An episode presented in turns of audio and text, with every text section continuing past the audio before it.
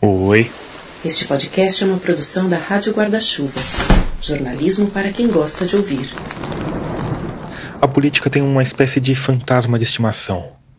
Um fantasma que costuma ser invocado por todo tipo de político mau caráter e que tem servido para justificar todo tipo de atrocidade. Guerras, genocídios, golpes de Estado, perseguições e assassinatos. E você provavelmente já sabe de que fantasma estou falando. Eu estou falando do fantasma do comunismo.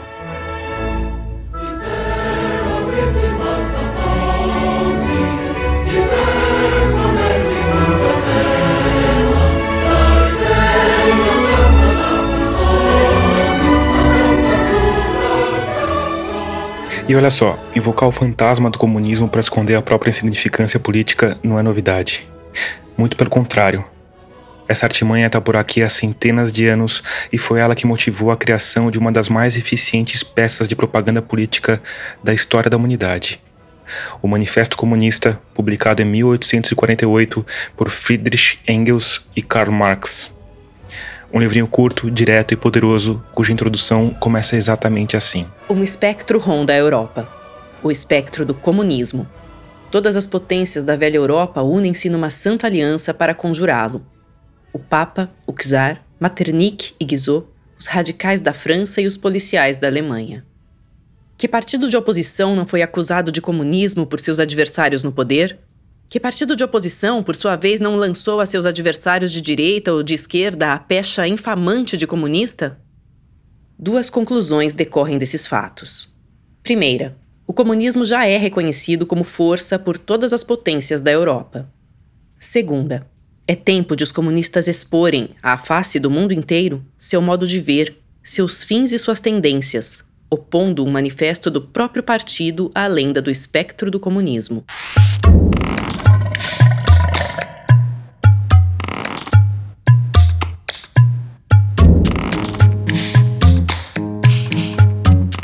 Eu sou Tomás Chiaverini e o episódio 76 de Escafandro já começou.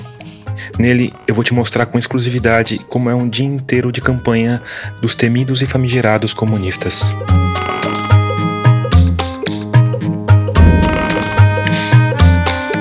Antes, eu tenho um recado rápido para você que apoia o podcast por meio da nossa campanha de financiamento coletivo. Como você sabe, a campanha está no ar há dois anos e é a única fonte de renda do podcast. E ainda falta muito chão para a gente chegar num lugar confortável em que seja possível ter uma equipe fixa, uma sede com estúdio e, quem sabe, produzir mais episódios por mês.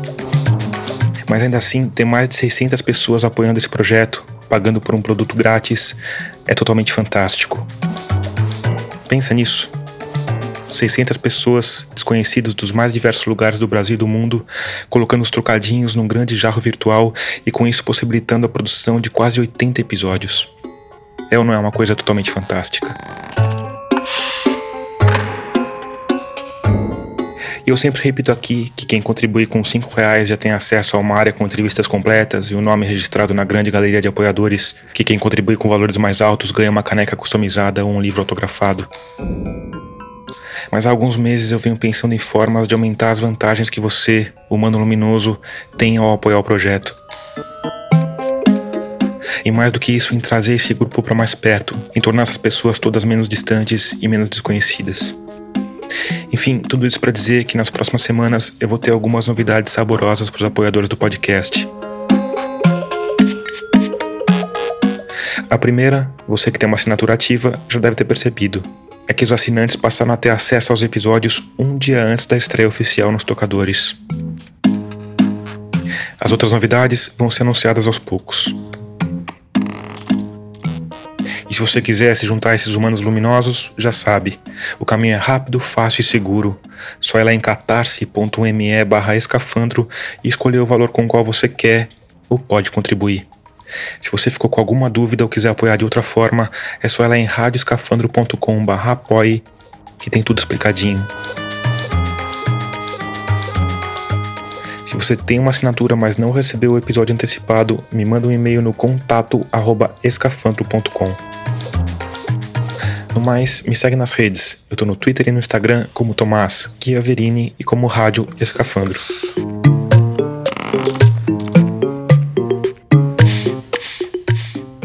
O episódio de hoje se passa inteiro numa sexta-feira, 9 de setembro de 2022, 23 dias antes do primeiro turno das eleições.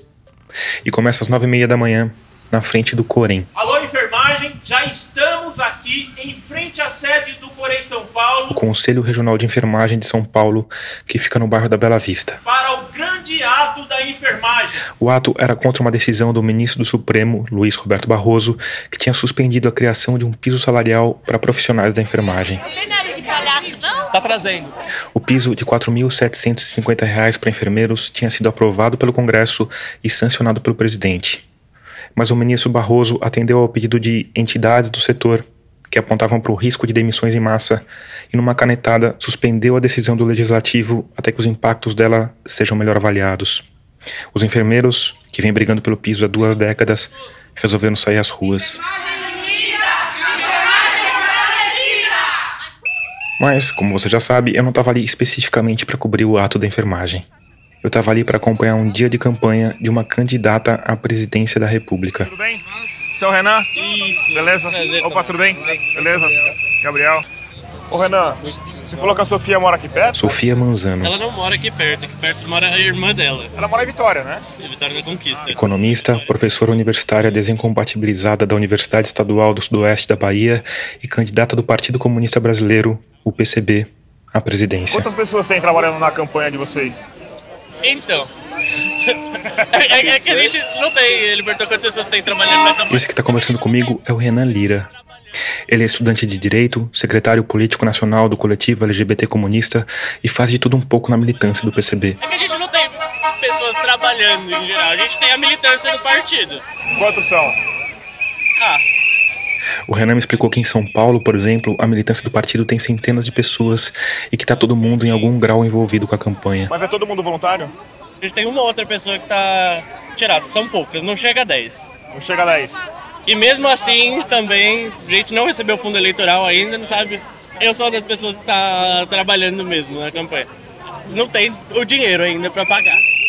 Esse dinheiro, em tese, viria do fundo eleitoral, que esse ano vai ser de 4,9 bilhões de reais. O fundo foi distribuído aos partidos de acordo com o número de deputados e senadores eleitos em 2018, mas 2% dele é distribuído igualitariamente para todos os partidos. Na prática, isso significa que se você tiver um partido oficialmente registrado, mesmo que não tenha nenhum político eleito, você ganha 3 milhões e 100 mil reais para fazer campanha. Só que no caso do PCB, que não tem nenhum político eleito e por isso ficaria com esse mínimo, a grana simplesmente não foi liberada. Por que, que vocês não receberam? O Renan me explicou que a Justiça Eleitoral apontou problemas na prestação de contas referente às eleições de 2010. E aí o dinheiro tá retido vocês. Não tem acesso. Eles têm um processo pedindo que esse dinheiro seja liberado, mantenha fé que isso vá acontecer até o fim da campanha, mas até a publicação desse episódio, nada. Panfleto mesmo, as tiragens de panfleto foi tirada de caráter emergencial. Sufite preto e branco. Você quer uma campanha baixo orçamento, você tá na campanha perfeita. pra E aí foi de financiamento coletivo isso aí também, esses panfletos. Ah, é? né?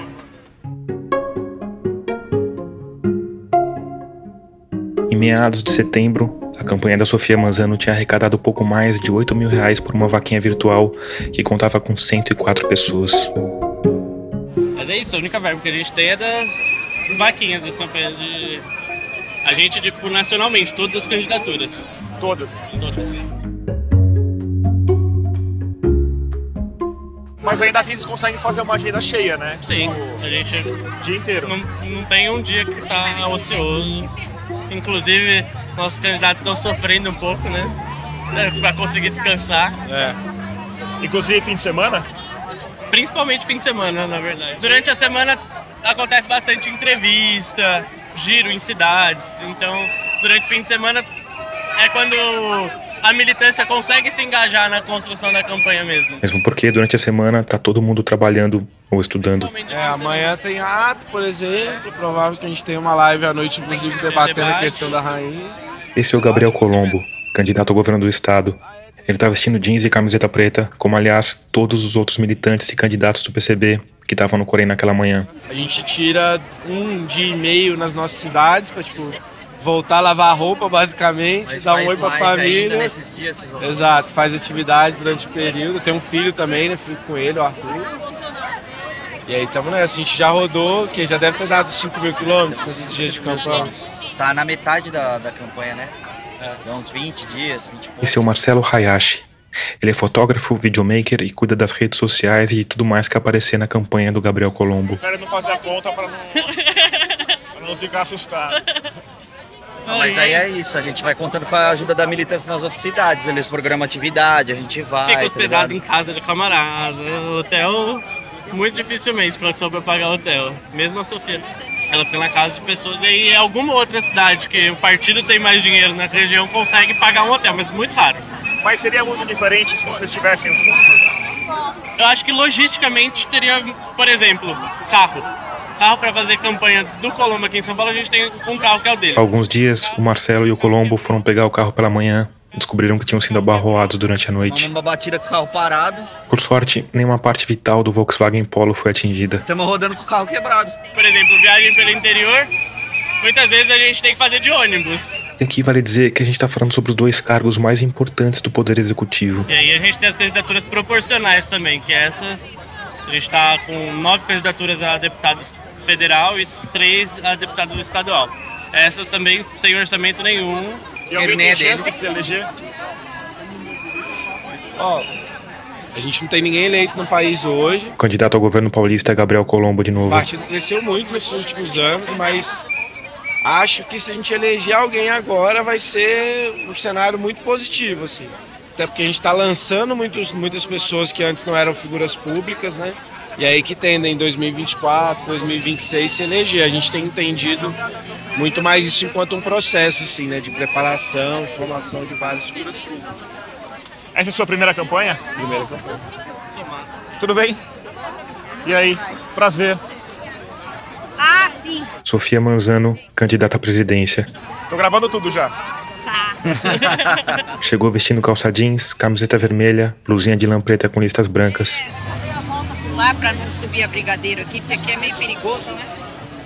Ah, você veio caminhando? tá perigoso. É pertinho? Sim. É aqui do lado. E aí, camarada, tudo bom? Max Marianek, É, aí, Max. Ah, tá. O Jornal quer acompanhar pra ver como que é. candidato a deputado federal. Como que é difícil. Assim, ela não chegou num carro executivo com dois seguranças. Quando a gente chega nos lugares, sempre tem um contraste muito grande. A gente foi no podcast lá no Capão Redondo, do Ferrez, e aí ele falou: Caralho, você chega aqui e traz um funkeiro, dois caras fotógrafos. Em geral, quando o pessoal chega aqui, chega com um monte de polícia dentro dessa sala, fecha a rua.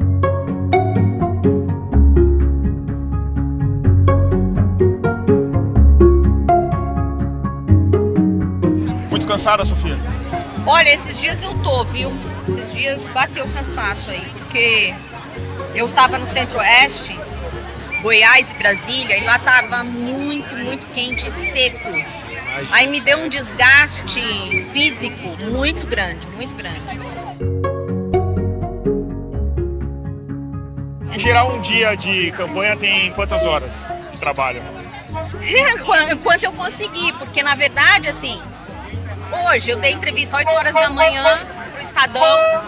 Aí depois ainda tive uma reunião com a coordenação da campanha para ver esse negócio de agenda, para onde eu vou, como que volta, que ainda não tá certo, para onde eu volto.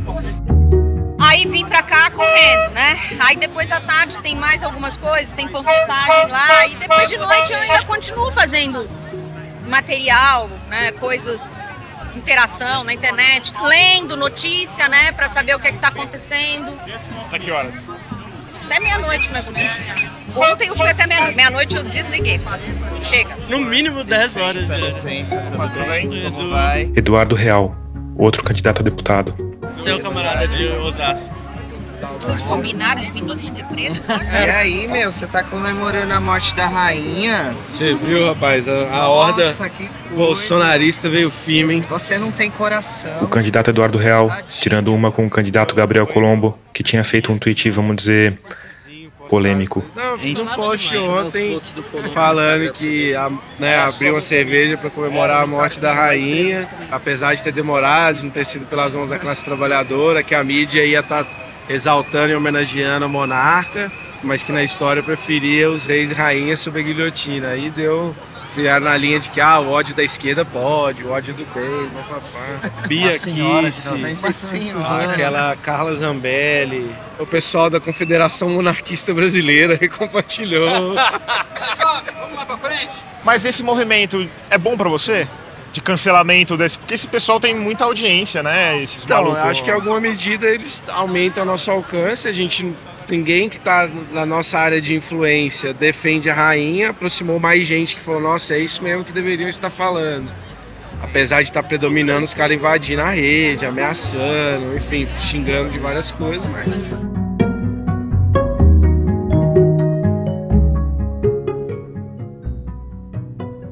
Passei cinco dias na Argentina, viu? Não tinha nem água pra tomar banho. O Eduardo e a Sofia foram abordados por um senhor que chegou assim, sem se apresentar, com essa estranha declaração. Passei cinco dias na Argentina, não tinha água nem para tomar banho. Desculpa perguntar, por que, que o senhor falou isso? Porque, assim, o socialismo é bom pra quem tá no poder, não pro povo. Mas a Argentina não é socialista, né? Então, camarada, a Argentina. O é atual capitalista, regime lá-? Aliás, o PT também Fudendo não o é povo. socialista. Lógico tá? que não. É escravagista, né? Aliás, nós nunca tivemos um regime socialista. 30 anos. No Brasil. Essa conversa sobre o atual regime político argentino durou muito tempo. Depois, o homem que era enfermeiro havia 30 anos começou a criticar os sindicatos. Cadê os sindicatos? Só tem só o Sindicato de Saúde. Cadê o Sindicep? Cadê o Sindicato de Saúde? Cadê o Sindicato dos Enfermeiros? Ó, parece que tá aqui, ó. Uma pessoa o camarada tá no sindicato? Não faz mais parte do sindicato. não acredito mais em Aí sindicato. fica difícil, entendeu? Eu era. O sindicato da minha categoria. Eu era de Foi mais uma longa conversa até que o homem desistiu, se afastou e se ocupou em filmar a manifestação com o celular num pau de selfie. É, um trabalhador inconformado com o PT. Tem muito. Lá em Patinga, na Uzi Minas, grande parte dos trabalhadores lá vinham falar que, olha, eu já votei no PT, não deu certo. Eu já votei no Bolsonaro, esse aí piorou ainda mais. Agora eu vou votar no. Mas eu concordo com essa crítica, assim, que o PT abandonou as bases. Mas também tem uma parte de. tem uma campanha também, né? Sim, claro, tem todo um negócio assim, tudo a culpa é do PT, tudo que é ruim é do PT. E aí, isso aí cola muito na- nessa classe trabalhadora despolitizada, entendeu? Então não consegue eh, perceber o que é propaganda contra e o que é real, o que se deve combater e o que não se deve.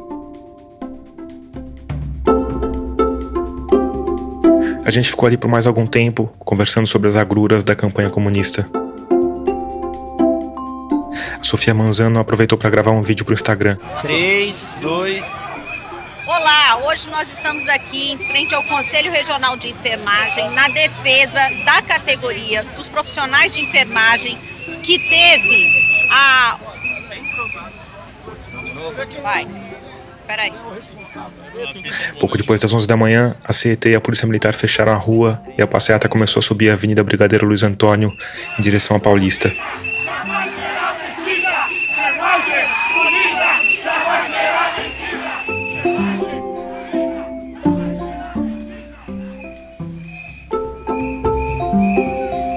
h 35 a gente chega na Paulista.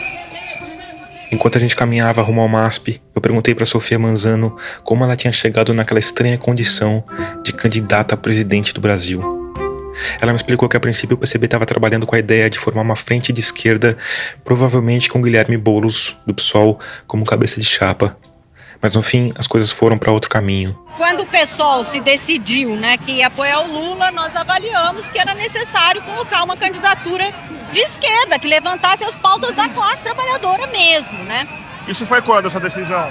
Foi no começo do ano, em janeiro. Eu estava lá em sala de aula, com as minhas turmas. E em fevereiro, então, é, o partido escolheu, né, me escolheu para representar esse projeto, que é um, pro- pra gente é sempre um projeto co- coletivo, né? Não foi eu que decidi, né? Foi o coletivo que decidiu ter um candidato, uma candidata. Por sorte, o calendário acadêmico, né, terminou no dia 10 de junho. Então, a partir de 2 de julho, eu já estava liberada das atividades até o dia da eleição, né? Quer dizer, se eu não for eleita, se eu for eleita, eu vou ter que me desincompatibilizar por mais quatro anos. Você pensa nessa possibilidade às vezes? Não, agora não. Porque esse processo né, de polarização em duas candidaturas é um fenômeno que já vem acontecendo há algum tempo. Uma tendência de, de americanizar o processo eleitoral. Né? Eu acho isso muito ruim, porque não é mais uma eleição em que as pessoas possam se manifestar de acordo com os programas que são apresentados pelos candidatos. Né? Fica apenas um plebiscito. Quem está no governo está avaliando se o seu governo tem aprovação ou não e quem critica o governo se coloca muito mais como antagonista sem apresentar um projeto. Então, o processo eleitoral é, fica muito despolitizado, no sentido de que você não está discutindo rumos, você está discutindo nomes. E aí, eu tenho consciência de que o que a gente pode esperar deste processo atual não é um grande crescimento em termos de votação.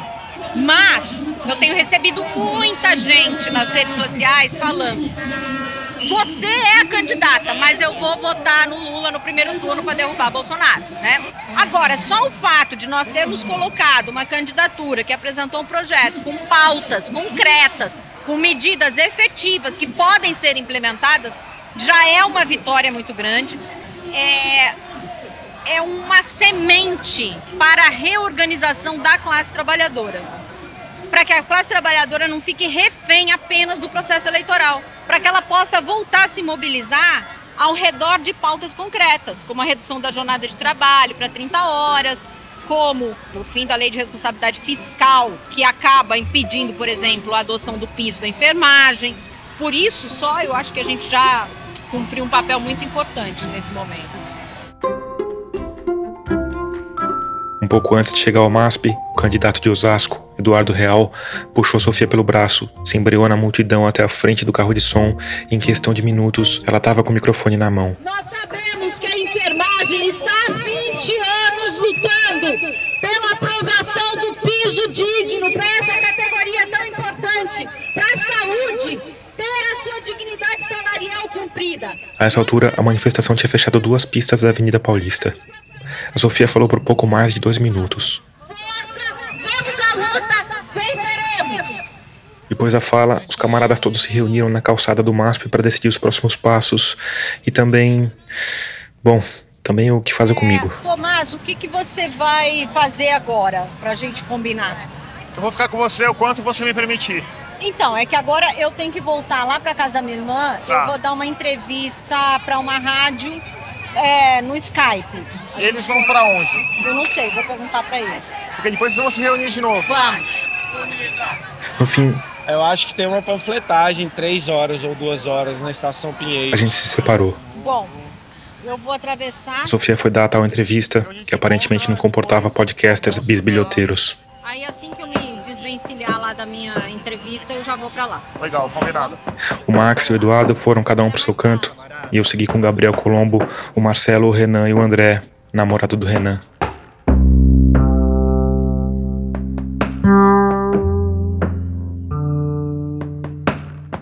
Aqui eu tenho uma confissão a fazer. Porque de manhã, quando eu conheci esse povo todo, tava achando bem estranha essa história de camarada pra cá, camarada pra lá. Me sentia numa versão brasileira de Adeus Lenin. Sabe aquele filme em que o filho esconde a queda do muro de Berlim da mãe recém-saída do coma? Pois é. Mas agora, com as horas se enfileirando, eu tava começando a ver um charme vintage em estar ali, junto dos camaradas vestidos de preto, esperando um Uber na escadaria atrás do MASP. Obra cartão postal de Lina Bobardi, que aliás, não custa lembrar, era comunista. O desafio do comunismo no século XXI é achar um Uber.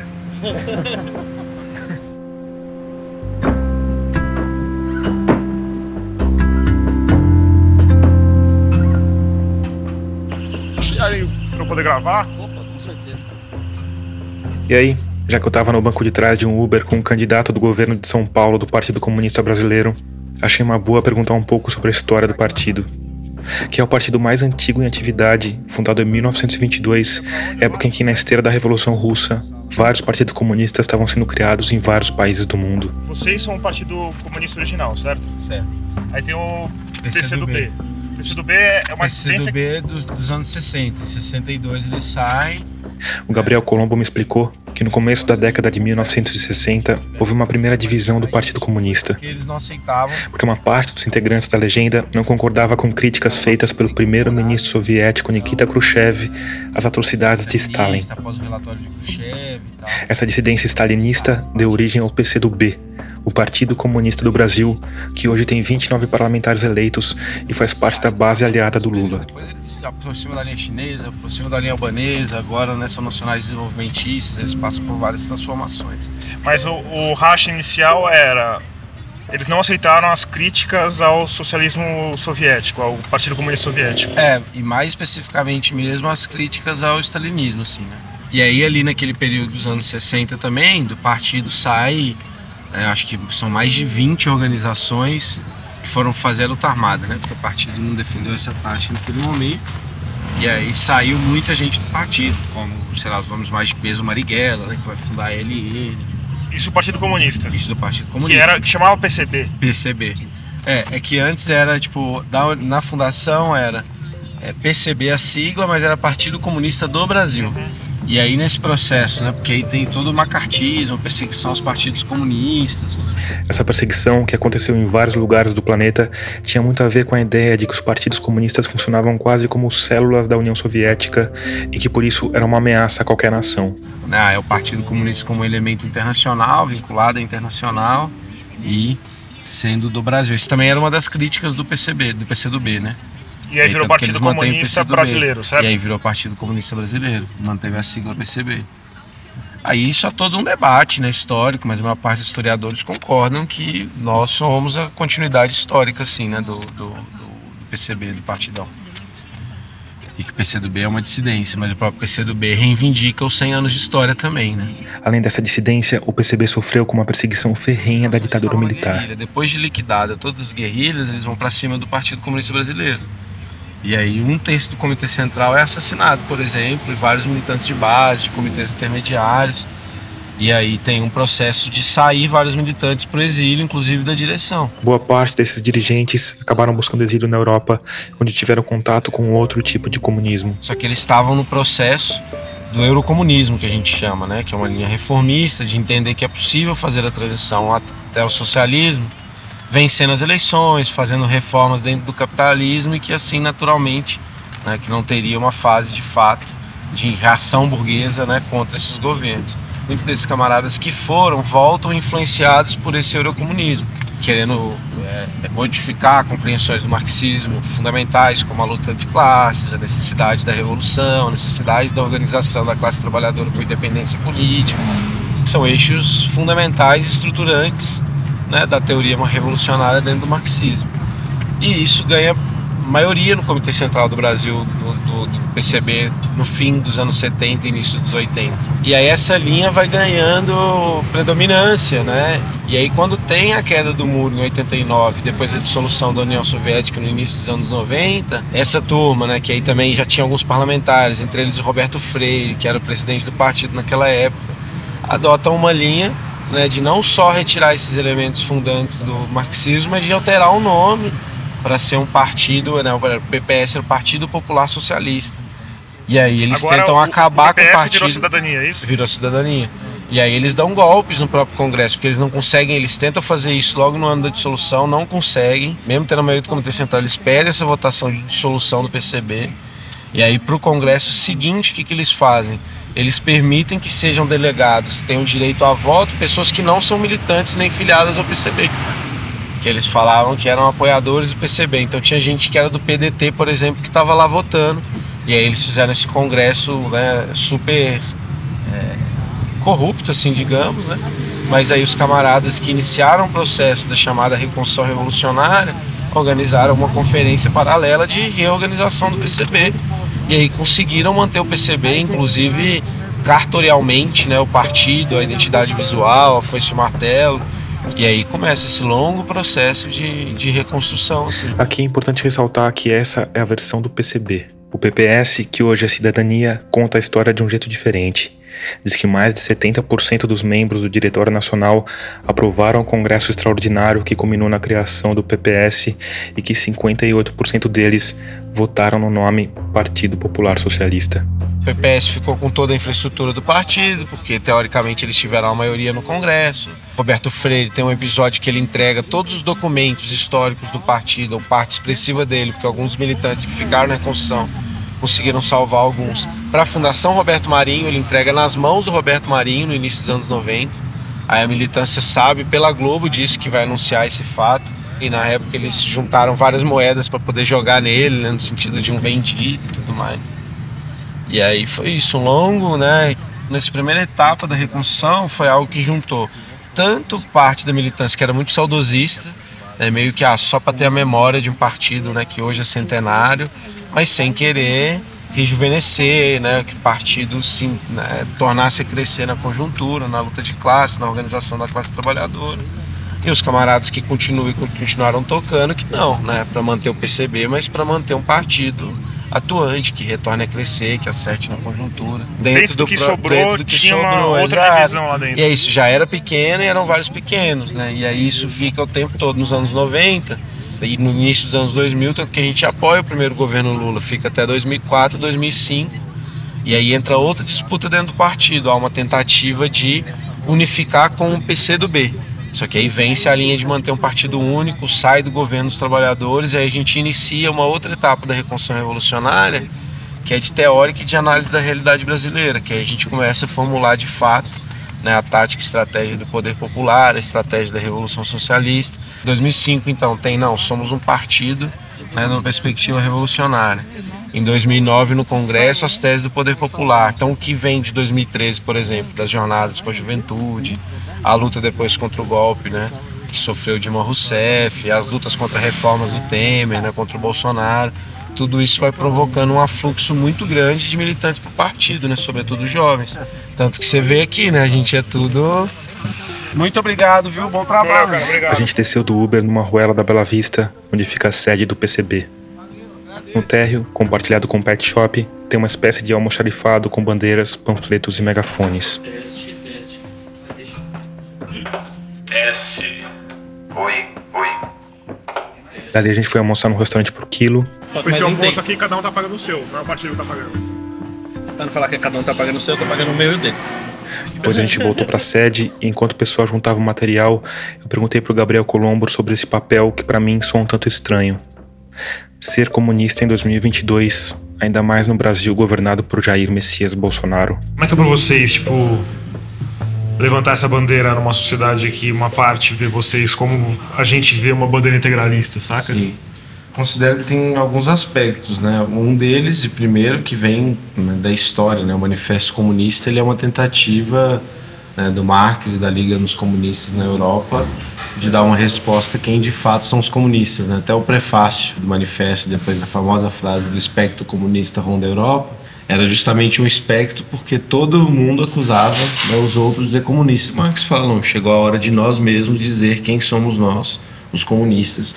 Nesse aspecto, acho muito positivo, inclusive, a tática que nós tivemos eleitoral de poder dizer isso em vários espaços. Assim. Acho que a gente tem conseguido fazer isso de uma maneira muito acertada. Esse ruído que você está escutando ao fundo vem de dois militantes usando aquelas fitas adesivas grandes para embalar material de campanha na sala ao lado. Que é não cair tanto nessa perspectiva de um debate é, ideológico que é revestido de preconceitos assim e de mitos construídos durante anos assim e conseguir pautar nos pontos concretos, assim, bom, é a defesa do emprego, a defesa da moradia, da saúde, etc, etc, né, da participação popular, dos conselhos. E aí tem um segundo aspecto que o próprio momento, ele é um momento de crise do capitalismo e crise do programa neoliberal. Essa crise política é uma expressão de uma crise econômica, tem um aspecto assim negável na realidade, né, do número de trabalhadores na informalidade, desalentados, desemprego, a baixa dos salários, a inflação. Isso tudo nos permite debater que, olha, né, o que está em crise, né, o que não apresenta uma resposta para as pessoas é o capitalismo, na verdade. Né? A gente precisa de uma saída que seja dos trabalhadores, a gente precisa de uma saída que seja radical, né? isso é o socialismo. E aí acho que tem um terceiro elemento, que o momento histórico também nos favorece. Né? Uma coisa que a gente estava conversando da reconstrução do partido foi num período muito difícil, porque com a queda do muro, a dissolução da União Soviética, o fim das experiências é, de socialismo, não só na Rússia, mas em todos os países do leste europeu, né? todas as repúblicas soviéticas de fato, isso impactaram muito no, no, mundo todo, né? Que o Fukuyama foi tratar e colocou como o fim da história. E isso caiu não só sobre a cabeça dos comunistas, né? Mas do movimento operário em todo mundo. Há um rebaixamento mesmo se a gente compara no Partido dos Trabalhadores, o que eram as bandeiras nos anos 80 até o início dos anos 90 e como elas vão se adequando, né? Deixa-se de falar de socialismo, deixa-se de questionar as privatizações, por exemplo, a responsabilidade do Estado na garantia de direitos né, fundamentais, sem fazer para isso concessões para iniciativa privada. Só que agora a gente vive esse momento de que o que está em crise é o neoliberalismo e é o capitalismo. Então eu acho que nem, eu nem acho que tem sido difícil. Eu sinceramente acho que, sei lá, nos espaços que a gente vai, como o da Jovem Pan, eu acho que a gente tem conseguido se sair, se afirmar muito bem nesses espaços. Ainda tem mais uma coisa. Tem mais uma coisa, né? Uh, o agronegócio gosta de dizer que carrega o Brasil nas costas. Na verdade, é o Brasil hum. que carrega o agro nas costas. Por quê? Esse é um trechinho da participação da Sofia Manzano no programa Pânico da Jovem Pan. Se um produtor de soja exportar soja em natura, ele não paga ICMS por causa da Lei Candir e o Estado, o governo federal tem que ressarcir o Estado dessa diferença de tributação. Então, sai o dinheiro do governo federal para o governo do Mato Grosso do Sul, para o governo do Mato Grosso, para cobrir um tributo que o agro não paga. Só que isso tem um outro dano para o Brasil. Porque essa soja vai sair do país in natura ao invés de ser industrializada no Brasil, promover um desenvolvimento industrial até para iniciativa privada. Mas aí pode que vale mais, que mas vale mais. O valor, agrega valor. Agrega valor. Isso, por isso eu concordo com você. Mas sabe, tô virando comunista, hein? Eu que estou que é virando comunista. Emílio, Emílio, Emílio, sabe o que é, que é isso? Sempre isso, isso é o seguinte. Mas, de qualquer forma, a gente viu hoje o, um eleitor do Bolsonaro que decapitou um petista, certo? Quando você sai com uma bandeira comunista na rua, você não tá meio que levantando um alvo, saca? Sim, acho que é um risco, mas eu particularmente, assim, apesar do risco, nunca enfrentei nenhum desses episódios, por exemplo, não. diretamente. É óbvio que a gente tem casos de camaradas que já passaram por isso, mas particularmente nunca passei. Eu acho que esse alvo e essa associação do anticomunismo implementado por essa ascensão da extrema direita, né, tem muito mais um impacto numa associação com o petismo do que nosso. Porque o nível de alucinação também da compreensão deles, né? Eu lembro do daquele vídeo da senhorinha que está lá no Planalto do Planalto apontando uma bandeira do Japão, falando da bandeira ser vermelha. Então eu acho que por mais que fale-se em anticomunismo, o alvo desse anticomunismo é principalmente o PT hoje, mais do que nós, assim, nessa consciência bolsonarista, né? Isso provavelmente tem a ver com a ignorância e a limitação intelectual de uma parte dos bolsonaristas, mas também tem a ver com aquilo que incomodava o Marx nos idos de 1840, com o comunismo sendo usado como uma ferramenta para espalhar o medo, como um fantasma. Pode pegar isso partindo dos Estados Unidos como macartismo, ou o que era né, a interpretação do golpe de 64, né, que alguns falam que ah, foi a prevenção, na verdade, ao golpe. Né? O Partido Comunista Brasileiro teve mais anos na ilegalidade do que na legalidade. Né? Então acho que são vários desses elementos que eles recuperam né, para poder ativar, né, colocar a cena novamente todos os argumentos conservadores e reacionários.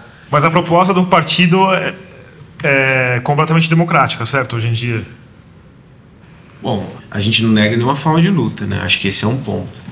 Mas a nossa proposta ela não é uma proposta insurrecional ou foquista como foi Cuba, vamos armar a militância aí a gente vai entrar num processo de enfrentamento e a classe trabalhadora vai nos apoiar. A gente entende um processo diferente da própria classe trabalhadora se organizando, que é o processo que a gente chama de construção do poder popular, para que crie condições né, de garantir os seus direitos por um lado, melhores condições de vida. É que assim, a própria classe dominante ela não vai entregar de graça ou sem reagir ou sem lançar a mão da violência, né, os privilégios que tem hoje, ainda mais numa sociedade de capitalismo periférico, dependente como o Brasil, que está se reprimarizando economicamente, que tem uma desigualdade absurda. Então, a entender também que o momento né, desses enfrentamentos ocorre, como ocorreu em vários períodos da história. Mas entender também que a violência ela não parte como um princípio, né? ela parte como uma necessidade de reagir às próprias formas né, violentas que já são utilizadas pela burguesia, que tem no próprio Estado, mas também paramilitares, só olhar tipo, os dados aí da segurança privada, milícia que a gente tem no Brasil hoje. Mas a ideia geral seria que essa, essa, luta de classes levasse ao que o Marx chamava de ditadura do proletariado? Então, sim, e aí é necessária uma compreensão, né? Porque assim, distorcem muito que seria a ditadura do proletariado, né? ainda mais da forma, né? dos elementos ideológicos que tentam revestir com autoritarismo, a equiparação, inclusive, né? do comunismo com o nazifascismo, nesses elementos assim.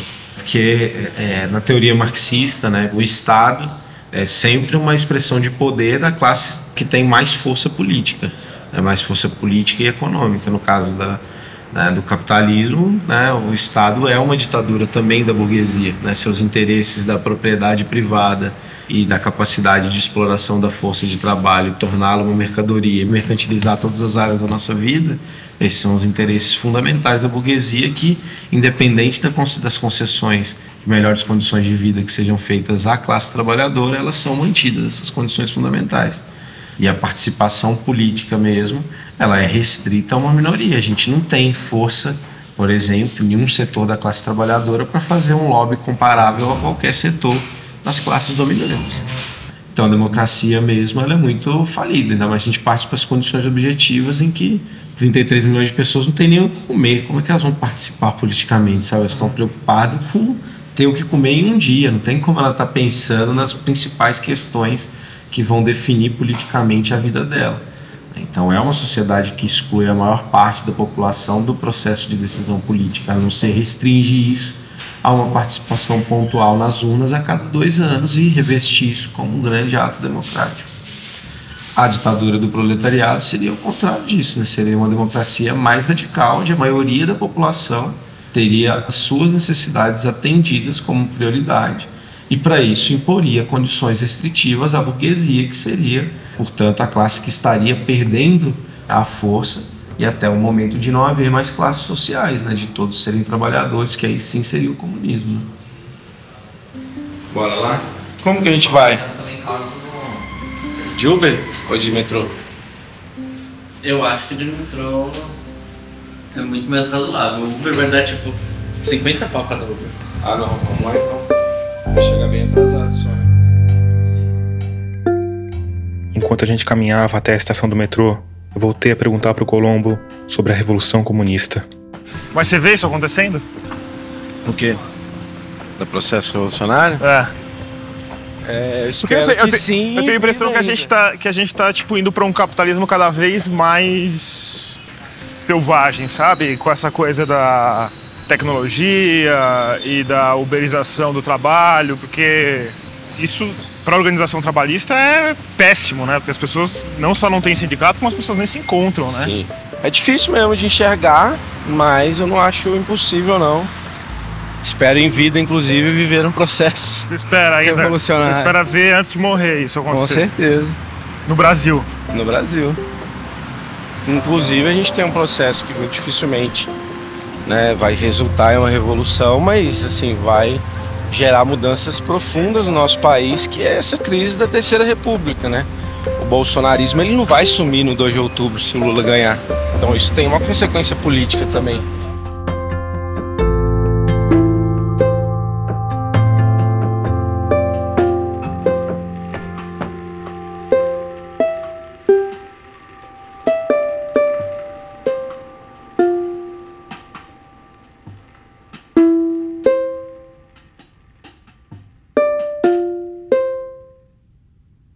E assim os camaradas, devidamente envergando seus bonés vermelhos e camisetas pretas adesivadas, carregando megafones a tiracolo, embarcaram no metrô. Uma baldeação depois, por volta das quatro da tarde, chegaram à estação Pinheiros. Oi, tudo bem? Boa tarde, camarada. Oi, tudo bem? Tudo bem? Sou Oi, tudo bem? A candidata a vice-governadora de São Paulo, professora Aline, estava sentada na escadaria, comendo um pão de queijo. Senta aí, come de boa. Teste, teste. Camarada, só uma informação, esse é o Tomás, que ele grava a gente 100% do tempo, tá bom? O tempo inteiro.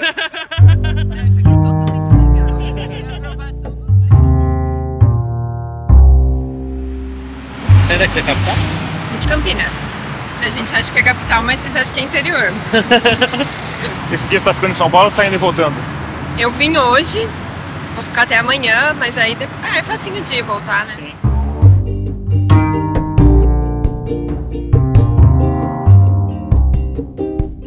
Olá, senhora, tudo bem? Posso deixar um panfleto com as nossas propostas para trabalho aqui no estado de São Paulo? Muito Ah, obrigado obrigada pela a atenção, viu? Nossa proposta pro governo do estado. Difícil aqui é, por enquanto. Tô acostumada pessoas- Campinas as pessoas param. Sai, essa coisa, É, essa ninguém tá pressa real. assim. Você chegou hoje aqui Cheguei. para esse evento, para essa É atividade? verdade. Eu tinha programado muito antes o show do Maneskin que eu vou hoje à noite. Mas aí juntando o útil ao agradável.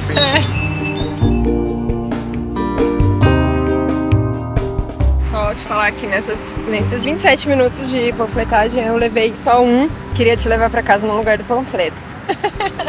Quanto tempo Beleza. levou para a primeira cantada? Foi os primeiros 10 minutos. 10 minutos. Ele levou o panfleto? Levou. e voltou depois pra falar.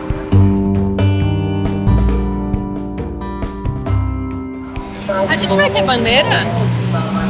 Se tiver fundo, talvez. Proposta do que mesmo? Do trabalho. Aqui trabalho. Que as pessoas tenham trabalho, justamente. porque- Você quer fazer o que nesse trabalho? Bom, primeira proposta que a gente tem é a redução da jornada de trabalho sem redução Ah, de mas trabalho me- real. Não, mas isso eu tô sabendo. Já sei muito tempo. Quando você candidatou a deputado, é isso? Não, eu sou o candidato mais jovem ao governo do estado de São Paulo. Você não entrava nessa, não. Não, mas eu tô entrando aí para representar os interesses da juventude, dos trabalhadores. eu sou um jovem trabalhador também. Eu sei que é muito O Gabriel ficou quatro minutos conversando com esse sujeito. E isso pode parecer pouco, mas nesse caso, acredita em mim, caro ouvinte, pareceu uma eternidade. Só que no fim, por improvável que pudesse parecer, a coisa tinha surtido algum efeito. Ainda que talvez não totalmente convencido, o homem parecia ter aberto um espaço de dúvida no coração endurecido pelos anos de desilusão política. Deus ajude que você consiga, meu filho. Você é jovem, você tem toda a força pela frente. Disposição também. Agora, Mas aí, você é católico, né? o Colombo ainda tentou sair por um lado, Eu sou católico de formação, hoje eu não pratico mais. por um segundo lado, Fui até a Crisma, fui de grupo de jovens, foi o primeiro lugar que eu me organizei, inclusive. por um terceiro lado, Você sabe que foi o PCB que aprovou, lá nos anos 40 ainda, a lei de liberdade religiosa que vigora até hoje no país. Então a gente respeita todas as práticas, crenças e fés. mas não teve jeito. Acredita em Deus? Olha, hoje em dia eu já não acredito mais, pra ser sincero. Não? Mas pratico toda a minha humanidade, minha causa aqui na Terra pelo bem de todos. Que é o A conversa se estendeu por mais um infindável minuto e 42 segundos, até que eles se despediram. Tudo indicava que o coração do Valmir tinha empedrado outra vez. Se não é Jesus Cristo, não existia essa terra maravilhosa, não. Porque o homem não tem poder de fazer isso. E é o caso contrário, a gente destrói o que Jesus fez. né? Eu acho que do jeito que a gente está hoje, a gente está destruindo, mas acho que tem como a gente construir um mundo diferente. Não, não constrói. Para você fazer o mar, como ele é, qual é o Ah. homem? Fazer a terra, o mundo, o sol, a lua, qual é o homem dessa terra? Almir, satisfação, Ué. viu? Obrigado. Uma boa tarde aí, uma boa noite. E aí? Tava cara quase convencendo o cara e me mandou da religião, tava comentando com ele. né? 10 minutos de conversa para ouvir. Falei, você não- acredita em Deus? Não vou, não vou abrir mão dos meus. Essa foi.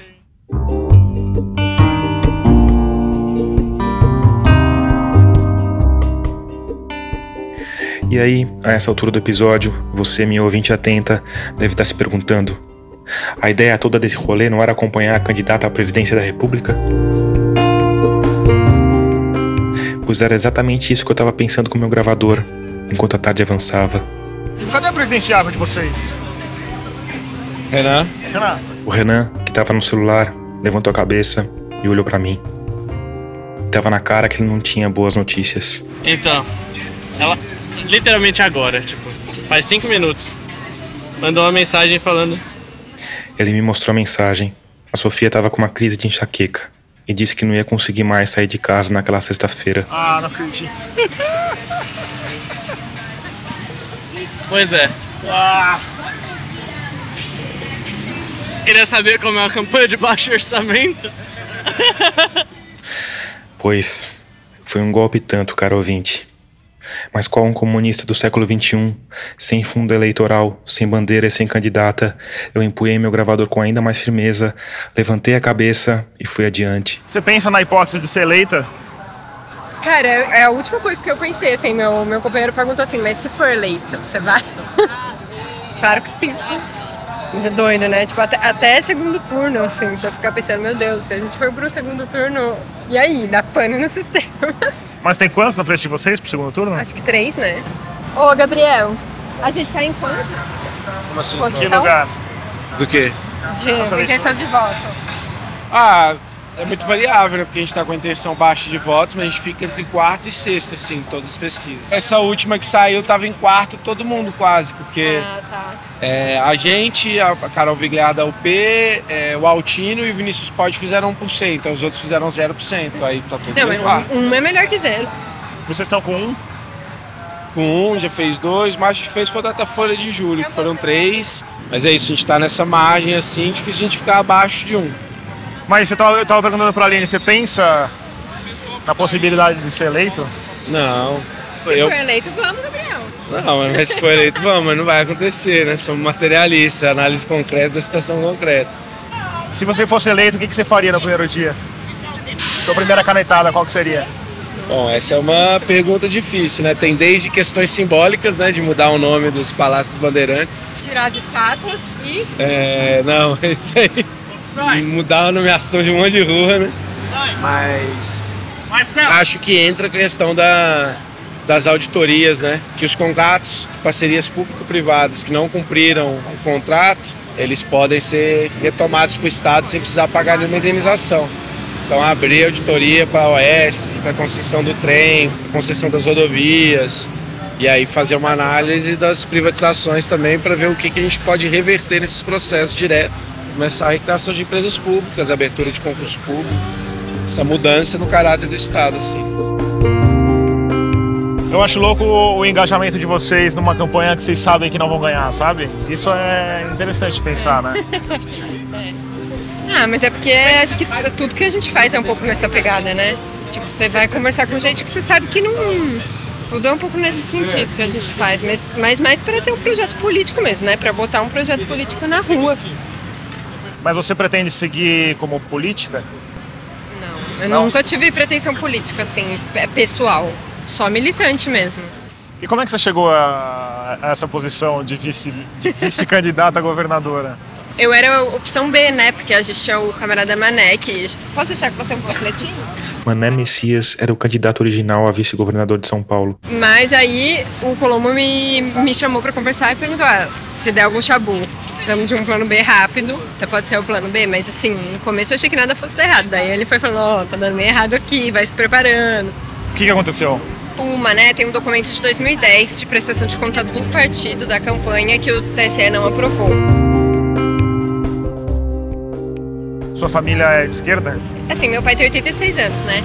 Ele Sua filha é temporã, então. É, bem temporã. E aí o meu pai, ele foi militante do PCB, ele foi exilado, né? E aí ele voltou e aí não, não voltou pro PCB, ficou com medo e tal. E aí eu, na escola já era chamada de comunista, né? Sempre fui, então eu só, só fui. Mas aí você falou, mas mesmo assim você falou que foi estranho contar pra família. É, porque a, a- então, a minha mãe é, é bem petista. A Aline interrompeu a história porque pela primeira vez naquela tarde alguém tinha parado para pedir um panfleto. Primeira que veio pedir? Primeira, né? Mas e aí, você, como é que foi? Foi um jantar assim que você falou? Ah, é eu liguei e falei, mãe, viu, deixa eu te contar uma coisa, não tô grávida mais. Oi, tudo bem? Posso deixar? E aí contei dela, falou, olha, aquela coisa de mãe, né? Vai ter eleição todos os anos. Mas se você acha que é o que você tem que fazer, vai e faz, né? E quando foi isso? Acho que faz um mês, talvez. Nossa, Uma segunda pessoa se aproximou para pedir panfleto. aqui é o point, aqui, aqui é a mina de ouro, é aqui, ó. A gente já tem duas pessoas pedindo um panfleto. Não sabe o que que é? Aqui a gente começou a conversar, a gente tá ignorando ele. E o ser humano gosta de ser ignorado, entendeu? A gente não quer dar panfleto pra você. Aí o pessoal vem correndo. correndo atrás, é isso aí. E o que, que você acha da revolução? O que você acha da revolução? É ou não é uma bela pergunta para um fim de tarde de sexta-feira? Eu estudo Cuba, assim. E as coisas acontecem, entendeu? Eu não vejo nos próximos 10 anos. Mas 10 anos é bem pouco, em É termos de tempo pouco. político não é, É. nada. Mas eu, eu acho que a gente tá vendo um. Acho que o comunismo deu a volta, assim, um pouco. De ser algo meio old school até pra esquerda e, e virar algo. Não é, de novo, né? Uma possibilidade, assim. Então você acha que sim? Acha que vai ver? Eu não, não sei te dar essa resposta.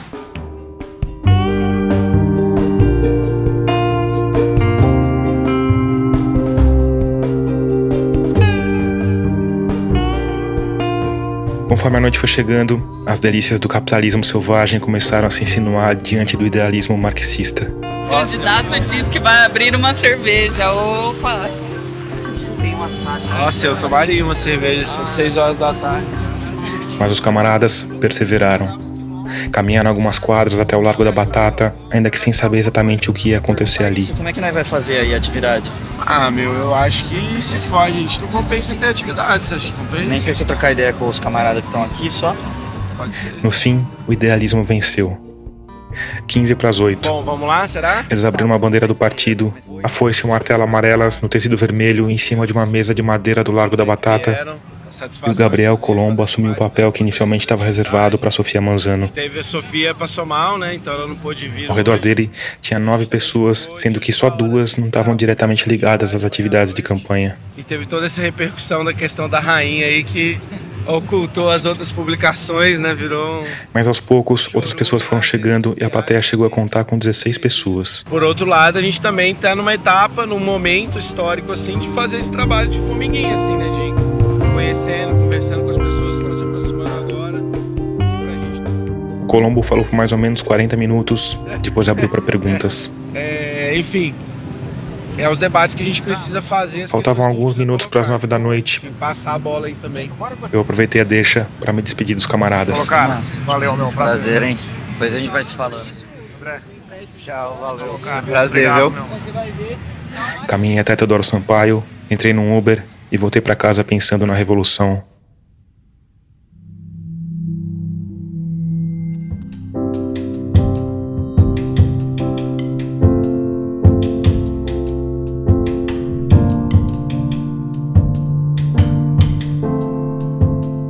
Antes de terminar, deixa eu te indicar um podcast da Rádio Guarda-Chuva, nossa rede de podcasts feitos por jornalistas.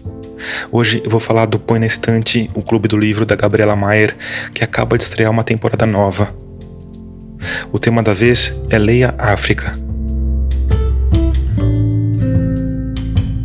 E no primeiro episódio, que acaba de chegar aos tocadores, a Gabi recebe a jornalista Inês de Castro e a crítica literária Tami Gannan para falar sobre o livro Cidadã de Segunda Classe, da escritora nigeriana Bushi Emecheta.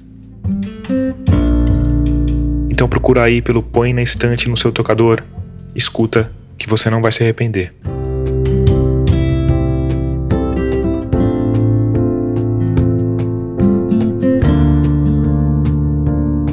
Termina aqui o episódio 76 de Escafandro.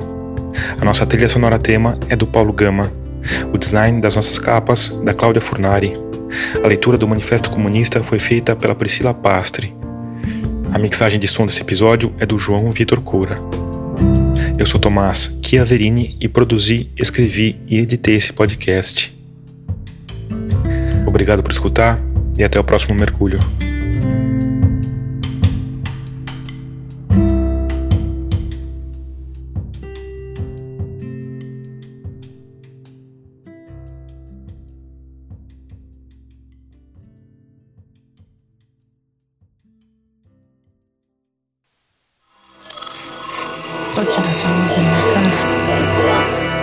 Podcast é apresentado por b9.com.br.